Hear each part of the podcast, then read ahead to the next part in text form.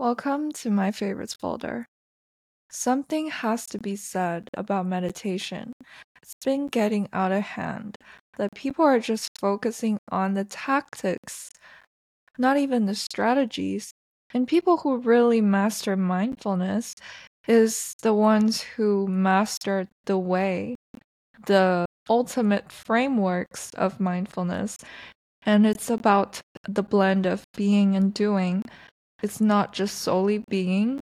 And people are still wondering if I'm too mindful in something. If I focus too much on the being, will it harm doing? Will I be less ambitious? Well, my answer is success is about both being and doing, and there's no way to get around either of that. And meditation is a practice that focus on the being, but prepare for a better doing. It gives you inner peace and mental clarity. And it's been really popular. From Silicon Valley executives to college students, everyone is meditating. So that I've seen that people learn the tactics, but they don't know the underlying logic. And that's really dangerous because you get confused. A meditation teacher once said, Meditation is not about getting anywhere else. It's about allowing yourself to be exactly where you are and as you are, and for the world to be exactly as it is in this moment as well. It sounds really simple when you hear it, but you don't, if you don't understand why you do it, you still leave the meditation session confused. And so many people end up confused. That's why I'm talking more about the why of meditation. It's not just about counting breath and observing fleeting thoughts. And from the neuroscience point of view, Dr. Richard Davidson, a neuroscientist and expert in brain mechanisms, once said, Meditation is a way to evoke the plasticity of your brain, to turn on the genes that are good and to turn off the genes that are not so good for you. And there's a misconception that diving into your inner world will only bring you inner peace and happiness. But our inner worlds can be so much darker than you thought. And some meditation teachers only tell you to observe your thoughts, look into your inner world, but they don't say what to do with your inner world. Because there are people that are more depressed, more confused after meditation because they don't know how to deal with the negative emotions in their inner worlds. Carl Jung, the father of analytical psychology, once said, one does not become enlightened by imagining the figures of light, but making the darkness conscious. Meditation, in its true essence, is not about escaping, but confronting and understanding the darkness. And it leads me to the thought that to most people, entrepreneurs' traits might be high risk tolerance, and their high risk tolerance in their minds, because I've interviewed some of them, to them, these are not risks. These are calculated decisions.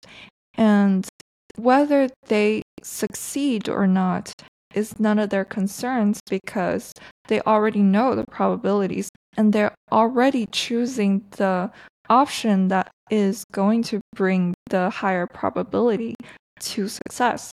So they are not anxious and they take the risks because the risk is calculated when they imagine the darkest scenarios that is going to happen, all the probabilities, the good ones, the bad ones. And when you understand the darkness, you no longer fear them. And we're essentially just gamblers who are good at math. So there is a fine balance between being and doing. Meditation is not going to solve the problems for you, but it is going to help you come up with ideas that can solve the problem. And after that, you can shift your focus into doing. So, meditation and mindfulness aren't going to decrease your ambition. It is a powerful way to enter your full engagement, your flow state, in order to focus on what matters. And next, I'm going to focus on detachment of meditation. There is a detachment in your being when you meditate, which is you detach your mind from emotions and thoughts. It's not about being indifferent, but realizing that clinging too tight to thoughts, emotions, and outcomes can be a source of suffering because you're focusing on the doing just as means to an end, which is going to make you neglect all the beauty in the process. And the beauty of the process it's all the meaning of life.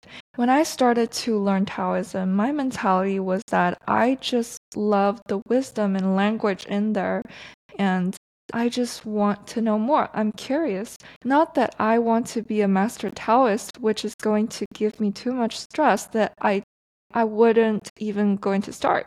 There is just so much uncertainty on the way to achieve your goals. So whatever you do, there's still something that you can't do. So I would like to quote from Jim Rohn that life changes like the seasons, spring, summer, fall, winter.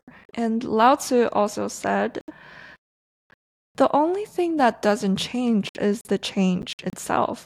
So, what you can change is yourself. And in art, there is a concept of using the negative space. The nothing is also something, but the something is also nothing. It is one of the core principles of Taoism. And when you're meditating and thinking about nothing, you're also doing everything. And if you can achieve the balance of something and nothing, and the balance of doing and being, then that is the ultimate way of fulfillment.